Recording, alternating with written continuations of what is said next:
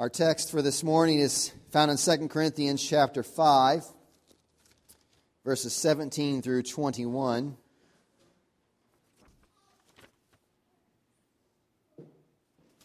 Second Corinthians chapter 5, 17 through 21. I'll read the text and we'll get into it here. Therefore, if anyone is in Christ, he is a new creation. The old has passed away. Behold, the new has come. All this is from God, who through Christ reconciled us to himself and gave us the ministry of reconciliation. That is, in Christ, God was reconciling the world to himself, not counting their trespasses against them, and entrusting to us the message of reconciliation. Therefore, we are ambassadors for Christ, God making his appeal through us. We implore you, on behalf of Christ, be reconciled to God. For our sake, he made him to be sin who knew no sin, so that in him we might become the righteousness of God. The grass withers, the flower fades, but the word of our God stands forever. This morning, we have a standalone sermon. We finished our meta narrative series, which was 10 weeks going through the, the overarching scope of redemptive history, real history, but specifically what God has done in the world for his people. And so this morning, we're got a, we got a few standalones coming up, but there's a, this morning is what is the gospel, and a lot of this is based off of this tract. I won't do much promotion like this, but I didn't write this, so I'm not getting a kickback from it or anything like that but there's, a, there's tracts out there on this table called just What is the Gospel? And kind of the blueprint for this morning comes from this tract. And the only reason why I'm, I'm doing this is I want to equip us as a church to, to understand what the message that we have is. And so I'm trying to put some resources into your hands that can help you not only understand the gospel for yourself, but give you a framework within which to share the gospel and communicate the gospel to those around you, to fulfill the Great Commission, to be able to share the gospel. So there's these pamphlets, these little tracts, is what they call them. Um, these are used poorly all the time. I'm not a big tract guy. Like, don't go to the restaurant and like leave this as the tip for your waiter. That's not, that's not what these are for. These are just simply if you're in a conversation or something with somebody, they give you a blueprint. I, I don't know. Take it if you want. There also is a whole book by Greg Gilbert out on the book table called What is the Gospel? There were four copies, there's now one left. If you want one and that one's gone when you get to the table, I have my personal copy here.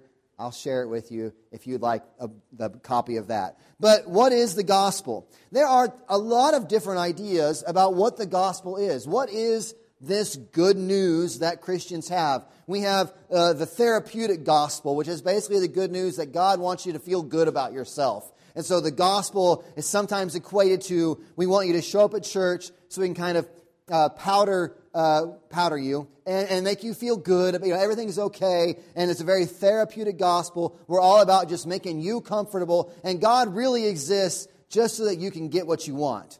That's kind of a therapeutic gospel. We have a, a prosperity gospel. We were talking this morning at, at, social hour from 8 to 9 about TV preachers, which are big on the prosperity gospel, which is that God wants you to have an abundant supply of everything that you need so that you never have any lack or want, which is in total contradiction to every one of the apostles and everyone in the New Testament. So there's that gospel that's out there. There's just, there are tons of different ideas about what we mean when we say the gospel. And so I wanted to take some time this morning to just categorize and clarify what we mean when we say the gospel. And in some ways, if you've been here for the meta narrative series, we've worked through what really is one understanding of, of what the gospel is who God is, who we are, what God has done in Christ, and, and how that all lays out for us personally but we're going to kind of work through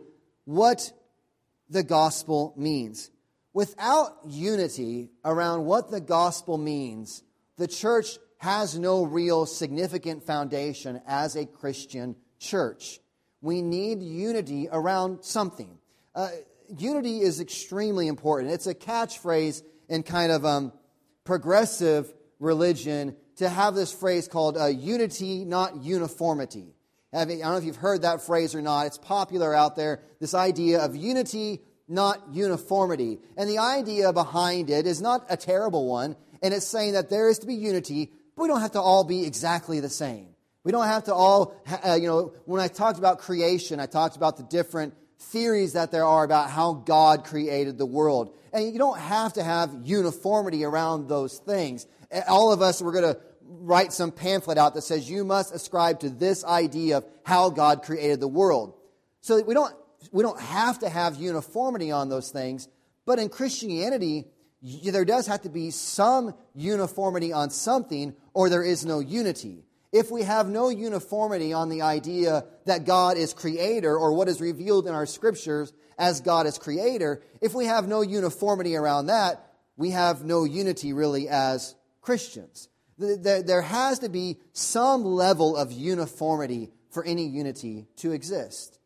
And so that's a self refuting argument, really, the idea that you can have unity without any uniformity. Because in order to ascribe to that saying, unity, not uniformity, gives you uniformity with everyone else who says unity, not uniformity. And so by subscribe, prescribing or, or taking that slogan onto yourself, you really have just denied the slogan in that you don't have uniformity. Well, you do. The, the reality is, anytime you gather as a people, there has to be unity and uniformity around something. Um, when I was a kid, my, my folks did card club.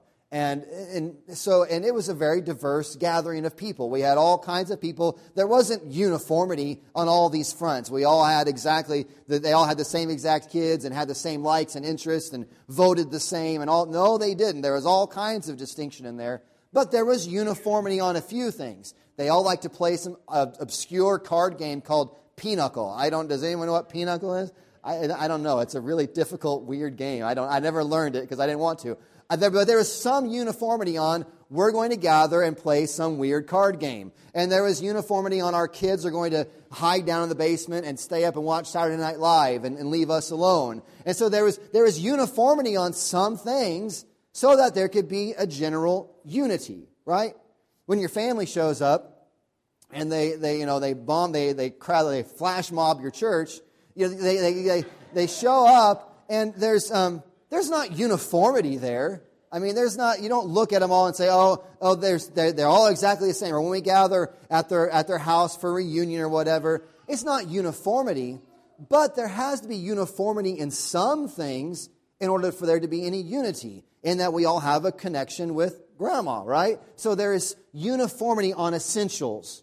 There, unity comes because there is uniformity on some essential elements.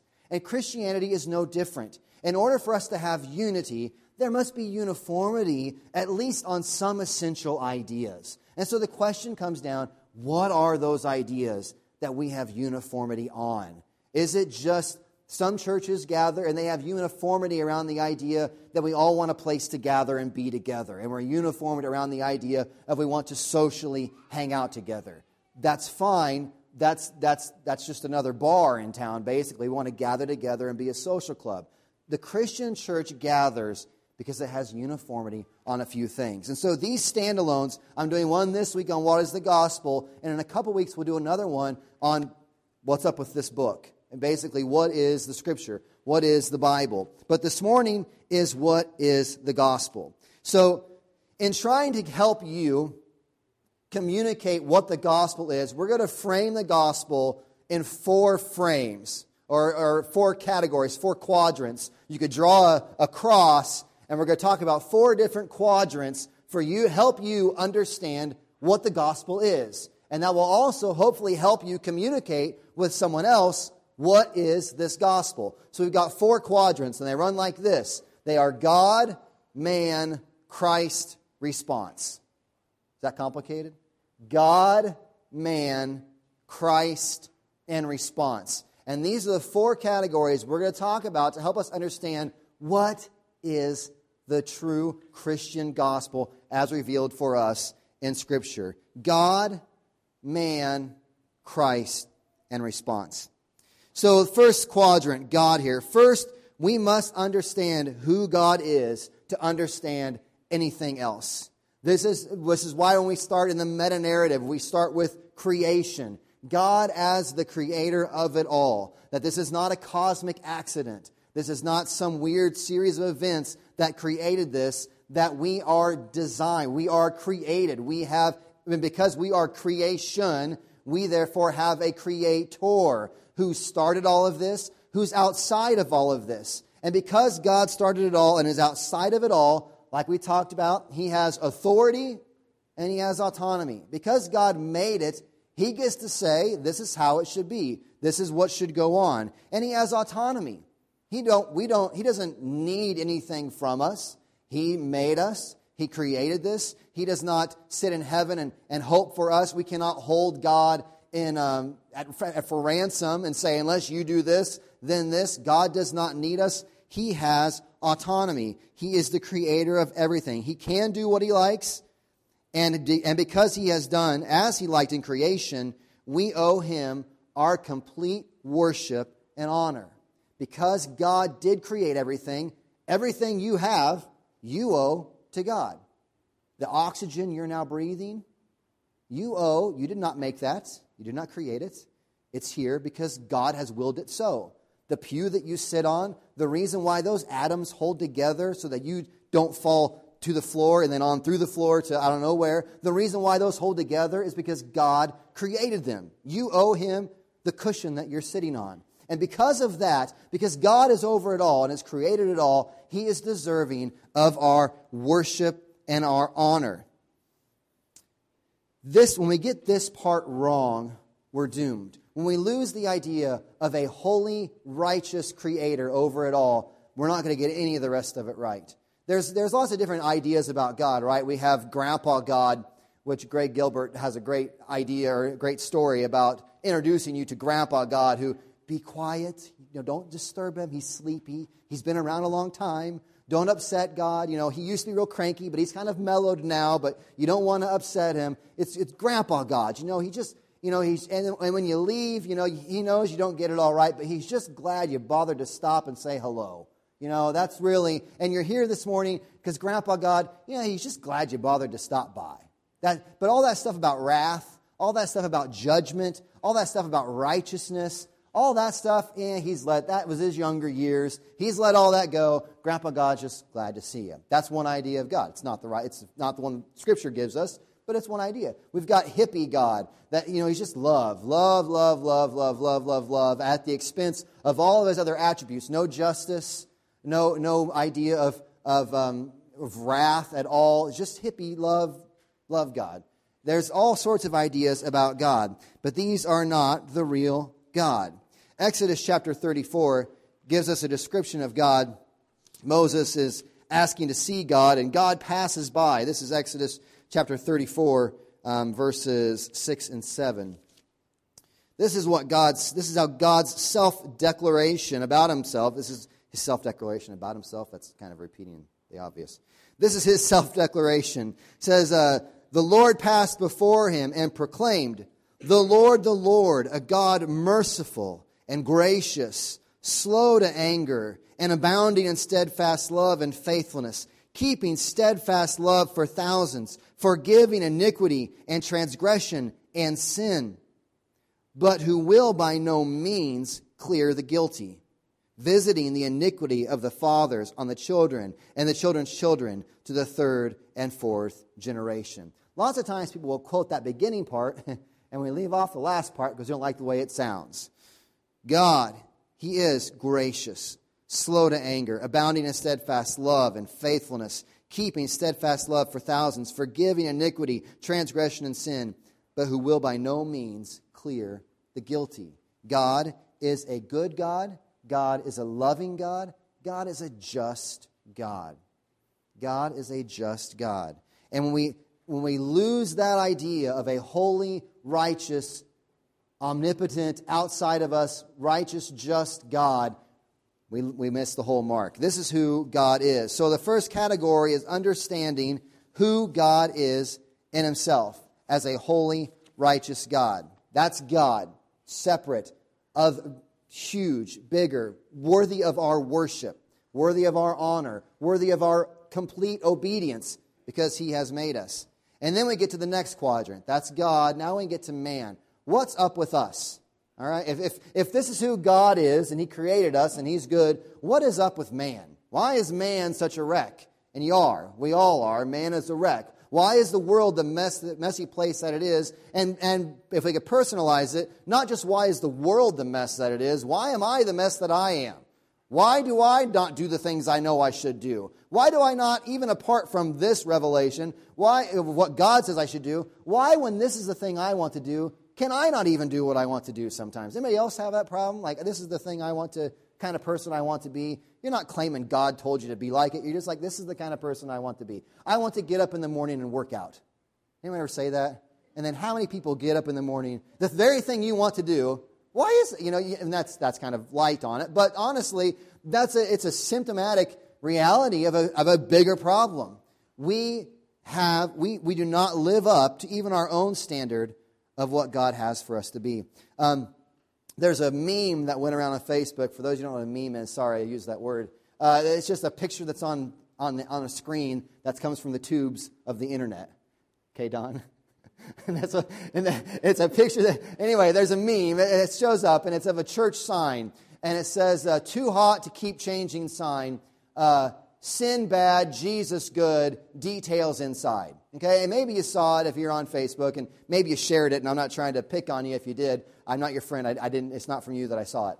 Uh, but anyway, if that's out, that's out there, and I had a few comments on it, people that caught me when I was changing the sign, you know, and made, well, you just see this one. And what is, that's a meme. It's, it's a pun and whatever, or it's not a pun, but it's just kind of silly. But is that really the truth of the gospel? And it's soft pedaling the reality of man.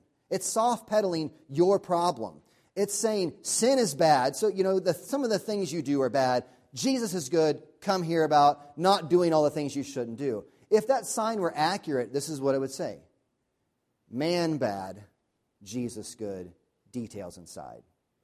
We often think that the problem with us is just the things we do not actually us. We think, oh, I mess some things up. I don't do all the things I should do. I make mistakes. I'm not perfect. And, and, and these things that I do are somehow separate from the reality of who I am. I'm not bad. I, I'm fine. I just mess up sometimes. That's not the Bible message. Bible message is not you mess up sometimes, but really you're a pretty good person. The Bible message is that you do things, wrong things, you mess up because you as a person have trouble. You are fallen. You are dead in trespasses and sins and are unable to fulfill what God's requirement of you is. You are, you are, you are depraved, is the word that we use in theology. Total depravity of man. It is not just that you do bad things, it is that at your core, you are fallen. We don't, we don't, um, we don't become sinners because we sin, which is often the way we think of it. I, I've done bad things, therefore I, I, I'm bad. No, the Bible message is that you do sinful things. You sin because you are, by nature, a sinner. You are at enmity with this God. God, this holy, righteous, perfect being, and man over here is at enmity, war, hatred between God because he is born dead and trespasses and sins. Ever since Adam and Eve fell, right? This is from our meta narrative, the fall plunges mankind into trespasses and sins, and now sits underneath the justice of God. That if that Exodus passage, who will by no means clear the guilty, that's this second quadrant of all of us, of man. Guilty. Guilty under a holy and righteous God. Second Corinthians, uh, no, so we've got Romans 3. Yeah, this is just the best description of, of your state. Second, or Romans chapter 3, uh, starting in, in the middle of verse 10, says, No one is righteous, no, not one. No one understands. No one seeks for God. All have turned aside. Together they have become worthless. No one does good, not even one. Lots of no ones in that, in that passage there. Their throat is an open grave. They use their tongues to deceive. The venom of asps is under their lips. Their mouth is full of curses and bitterness. Their feet are swift to shed blood. In their paths are ruin and misery. In the way of peace they have not known. There is no fear of God before their eyes. Paul lays everyone out in the book of Romans. Book of Romans, chapter 3, comes along. You get to the end of it. No one's on a high horse anymore. We're all laid low. God, holy and righteous, man, sinner, and under the wrath and just justice of God. This is, these are the first two quadrants. Getting those is critical to then understand what happens when the good news of the gospel comes in. God, man, Christ. Hebrews 9:27 says that uh, for is appointed for all men once to die and then comes the judgment. There is a judgment coming from God to man who is sinful. That's not the good news. The good news is down here in quadrant 3. God, man, Christ. What has Christ done? All religions will tell you Christianity is, is so unique. And I, I, try to stress this a lot if you hear me talk and, and I show up at your Sunday school or crash your Sunday school or something. I'll say this a lot. Christianity gets this rap like it's all other religions of here's all the things you got to do to please God. Here's the list of things. Colossians chapter 3, we read it just this morning. Here's all the things you got to not do. Here's all the things you got to do to please God. And Christianity is not that message. It is not, here's all the things you need to do to get to God. Christianity is the message of, here's what Christ has done to rescue you. Here's what Christ has done. It is not a message of what, here's what you need to start doing. It is a message, it's a declaration. It is news of here's what Christ has done to rescue you. Not here's how you rescue yourself. Here's what Christ has done to rescue you. This is what our passage this morning was saying, 2 Corinthians 5, 17, 18, 19. In God, Christ, God, in Christ, God was reconciling the world to himself, not counting their trespasses against them. How does God not count the trespasses against his creation that has rebelled against them? You know how he doesn't count it against you? When he counts it against Christ in your place. In our, in our place, condemned he stood and sealed our pardon with his blood. This is what Christ does. Christ shows up to earth. He lives the righteous life we all should have lived, but didn't.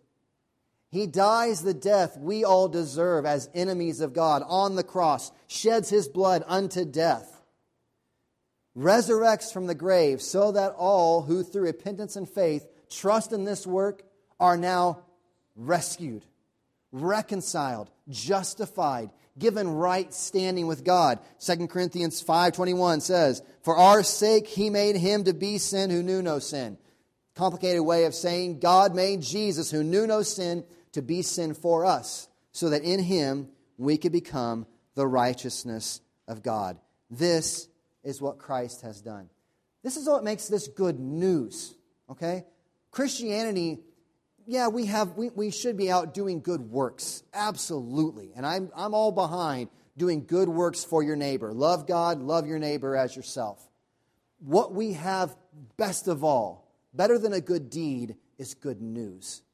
And it is, this is what Christ has done for you. So we've got the gospel is God, holy, righteous, perfect, man, broken, sinful, transgressing, at enmity with God.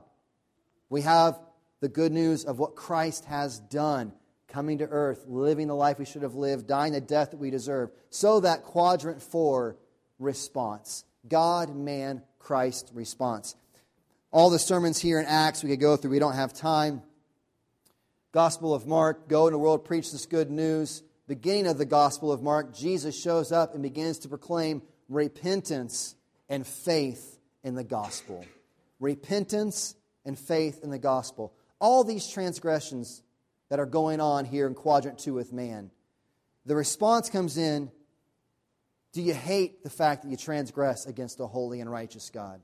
Do you hate the fact that you don't do what He wants you to do and you fail to do the things He wants you to do?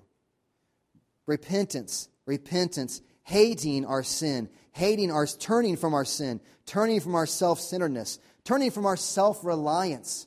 When it comes to response, we have to give up all these other forms of religion that say, here's how I'm going to impress God with my good deeds.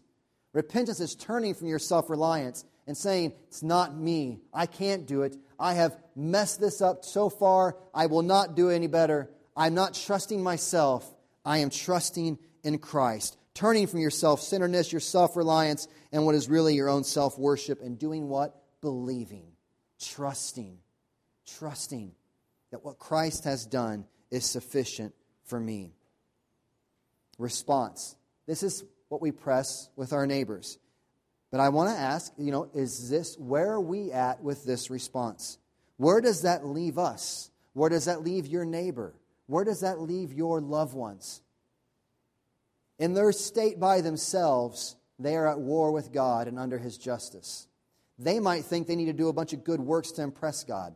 They might think they need to get their act together to make God happy. They might think it's too late. I can't, I can't please God now at this point in my life, so I'm not even going to bother. Just, and they're just going to free do what they want.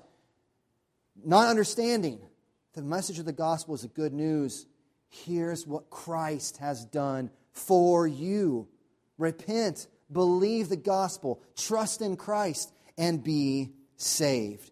Be reconciled. My application is just this news matters. News matters. Um,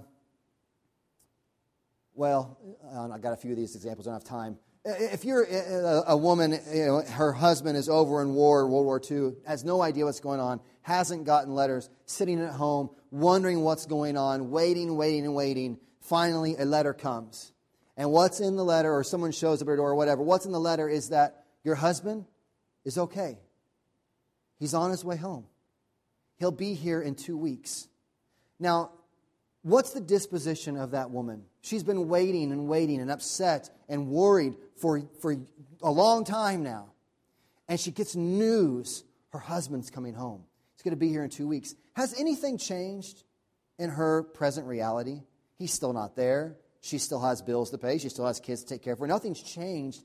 But because she's got this news, in another way, everything's changed right? Everything has changed. News changes things. When you see and hear and believe this good news, it may not change a lot of things on the, on the surface, make your life better, and blah, blah, blah, and all those other things people peddle. But in another way, it changes everything. Changes everything. Personally, uh, you know, when I was, Darla and I are so cute, it's disgusting. But when we were in high school, uh, I, I had long sat with my friends at, at uh, we'd go off to band events because I'm a band nerd, and we would sit around and we'd talk about the girls that we liked, and I would say, you know, I like Darla Green. They're, they're saying like Avril Lavigne and I don't know what superstars. I'd say Darla. I like Darla. So then I remember the day I, I, I, was walking home or walking down the hall from, if you guys are familiar with high school, from, uh, from drafting, and Darla had just left the band room with her friend. And I thought, well, that's where she's not usually in the band room. And all of a sudden, my buddies come out, Murph and, and Comer, they come out and they, they say, Darren, you got come, you got to come back here into the practice room. We got something to tell you. And, and it was just the news. Darla's okay if you like her, basically. and had anything changed? I hadn't asked her out yet. I hadn't, you know, none of this, none of these things had gone on. But I got news. Does anyone resonate with that? You remember the first time that either you heard that someone was interested in you or someone that you liked like you back? I mean, go back to junior high, high school, whatever. News changes things. News changes. News changes everything. And the gospel is the news that changes everything. Changes everything. Not, here's all the things you got to do to. It, she didn't come to me and say, Well, Darla, I want you to do this, this, that, and the other. And then she, it's, it's, listen, this is the news. And let me tell you, the gospel is not get all these things done, get to work, people. It is Christ has worked for you. Christ has purchased your reconciliation, your redemption with, with, the, with your Creator. And this good news, repentance and faith in this good news, changes everything. Let's pray.